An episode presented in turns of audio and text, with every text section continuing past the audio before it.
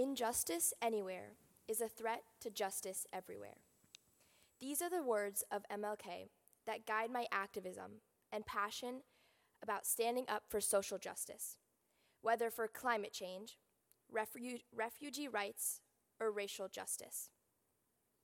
Today, I'm going to talk to you about three things how I got involved, why I got involved, and my faith throughout. This past year has been super crazy for me, and I grew as an organizer and as a person. February 2019, I joined a group called US Youth Climate Strike. I actually found it on Instagram after an activist I follow had posted about the group. It was so new that I was one of the first 10 people in the group chat. Climate strikes in the United States were a new idea. It had never been done before. The months leading up to March 15th were probably the craziest of my life. I have always been passionate about advocating for civil rights and justice as I grew up attending protests with my parents. But I had never planned a protest myself, obviously. I mean, I was 14 years old, and here I was, one of the leaders planning the DC climate strike on March 15th. I learned so much in this process.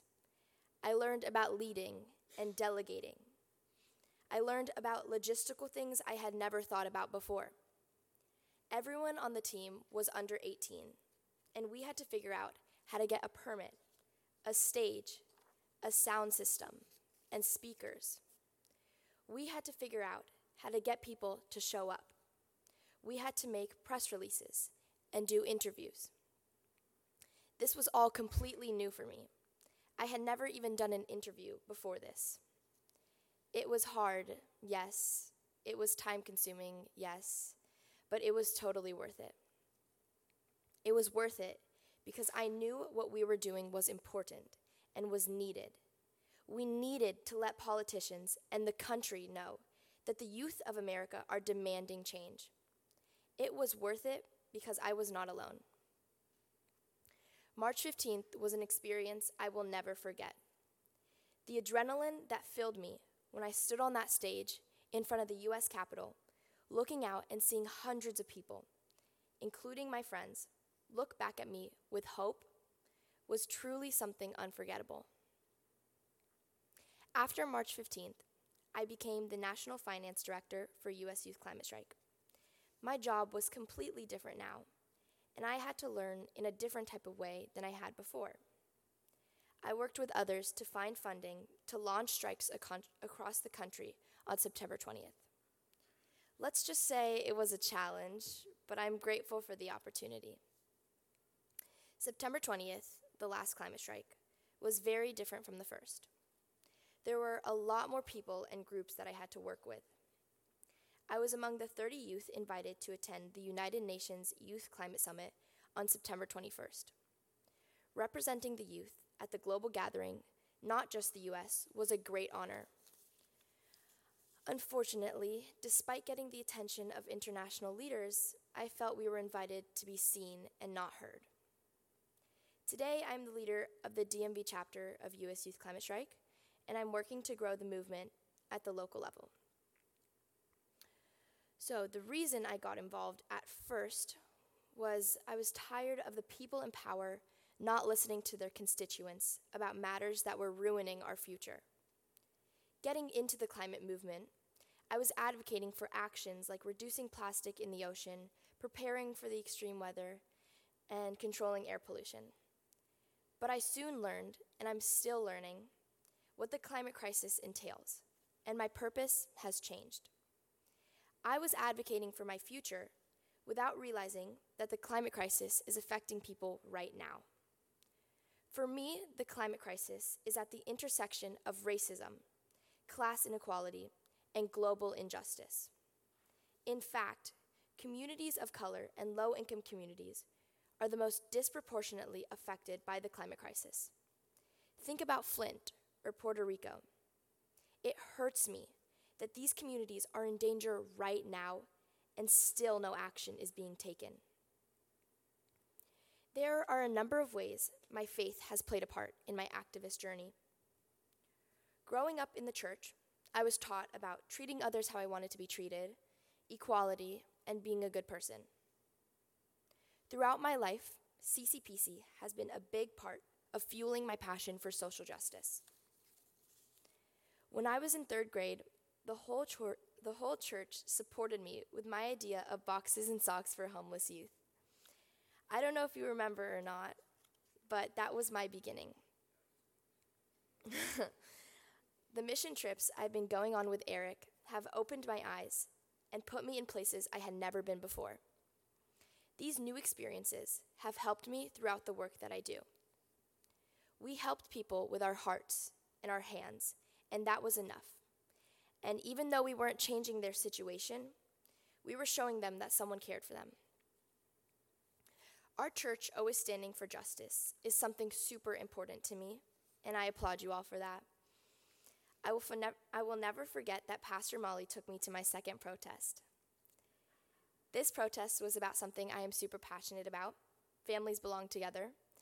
And it was even more impactful that this was right after we came back from the Florida mission trip where we had spent helping immigrants.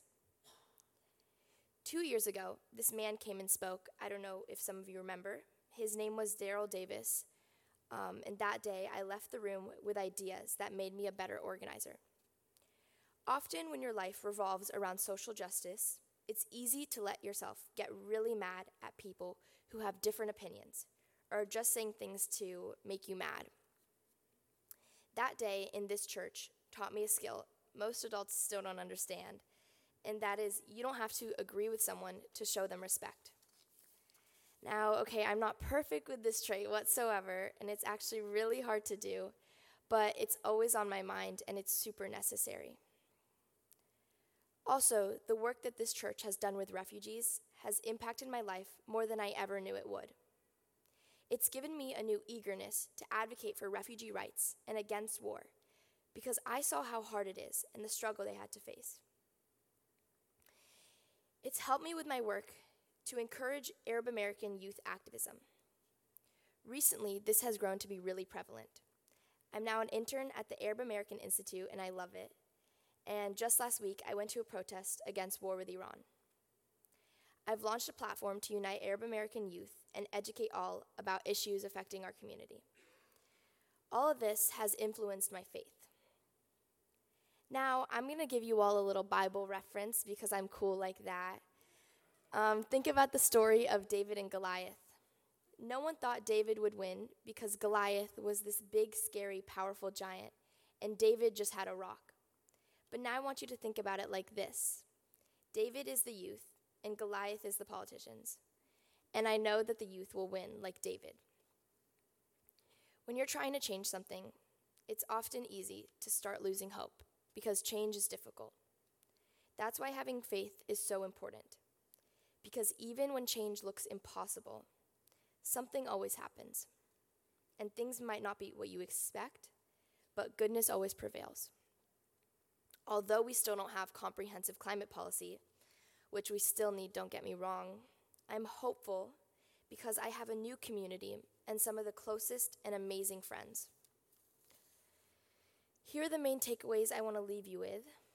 You don't have to be a certain age or have certain skills to organize for something you're passionate about. And often your faith can surprise you with how much it had an effect on your life. It definitely did for me. Thank you.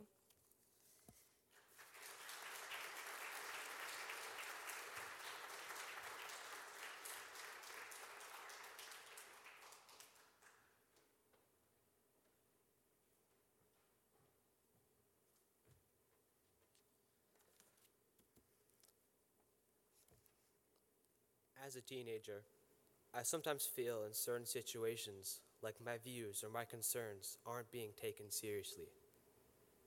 I think some people my age have it a lot worse than I do in many different aspects. For example, there are kids my age living in cities like Atlanta or just up I 95 in Baltimore and can't even step outside without the fear of being shot or being unlawfully imprisoned. There are teenagers in the Middle East who have to worry about being persecuted because they don't identify as part of the same religion as others.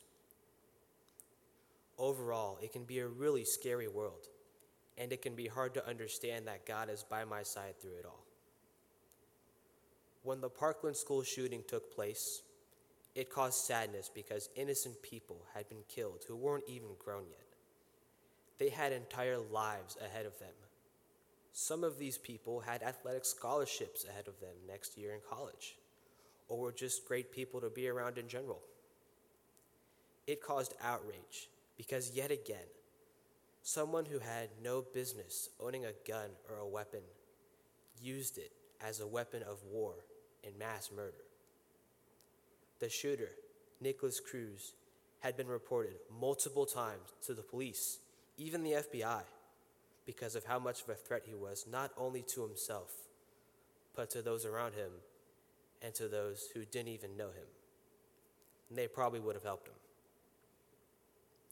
It caused fear because there was no indication that this wouldn't be happening again to some random school in the country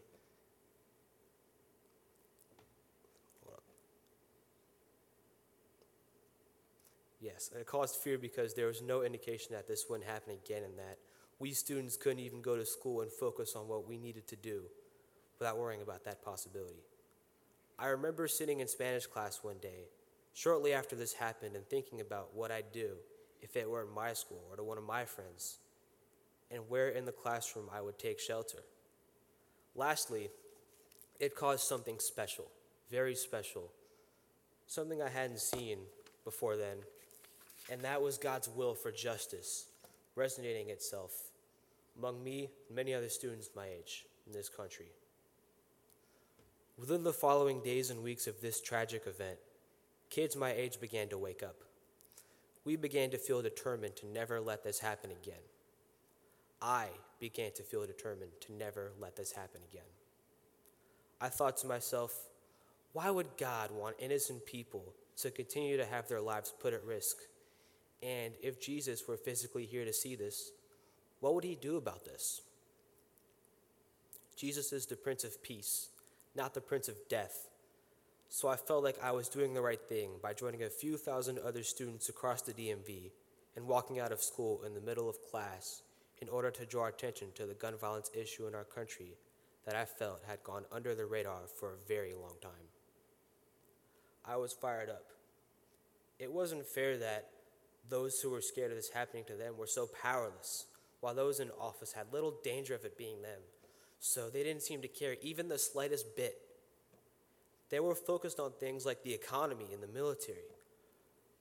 Who's going to be in the military or help boost the economy when people are being shot regularly and can't focus on what they need to do in certain parts of the country? I wasn't only focused on schools, but also those in the projects where, as I said earlier, life gets really bad. My faith leads me to strive for justice for those who don't have the means to speak up. That also came down to this because I felt like nothing about the situation was fair. In retrospect, I really felt the Spirit of God during this because everyone was on the same page and were trying their best to accomplish something, even though those in power told us to stay in school or that nothing would change. That was a big slap in the face. As a result, the people who tried to focus the attention away from the issue brought the attention back to the issue. There was another walkout, and a bigger march was being planned for a few weeks ahead. Keep in mind that this never turned violent. I was proud that teenagers who some say shouldn't have any business having a voice made an impact. I believe in helping the powerless because I believe that this is what Jesus would do, and God wants us to do those types of things. Justice needs to be done because that's what God wants. This almost reminds me of Moses freeing the Israelites because they were being oppressed and they were probably feeling as powerless like I did and many others did in the spring of 2018 when the gun violence walkouts took place and all these horrible shootings were taking place. I believe people deserve to be treated the way Jesus would want, and that's another reason why I feel this was the right thing to do.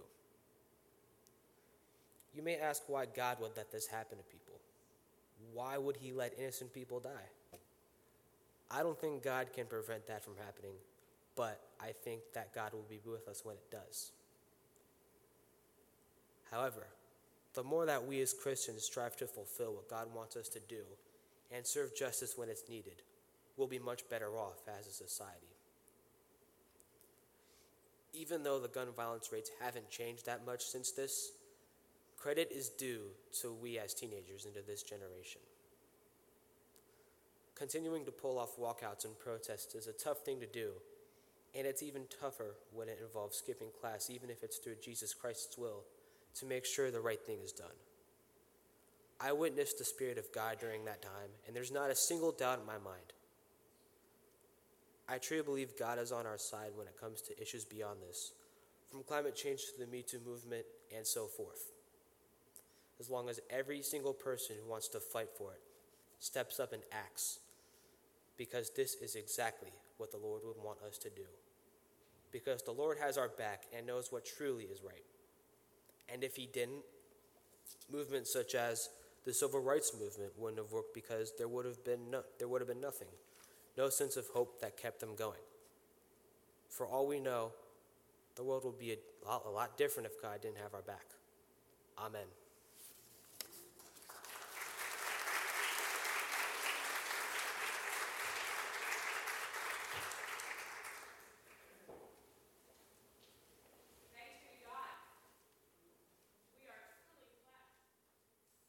Our young people have a dream.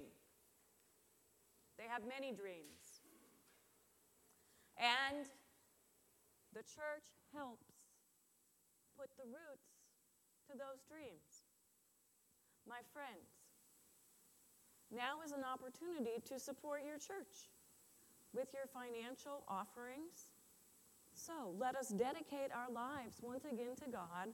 Let us dedicate the fruits and the works of our labors to the work of God. Our morning offering will now be received.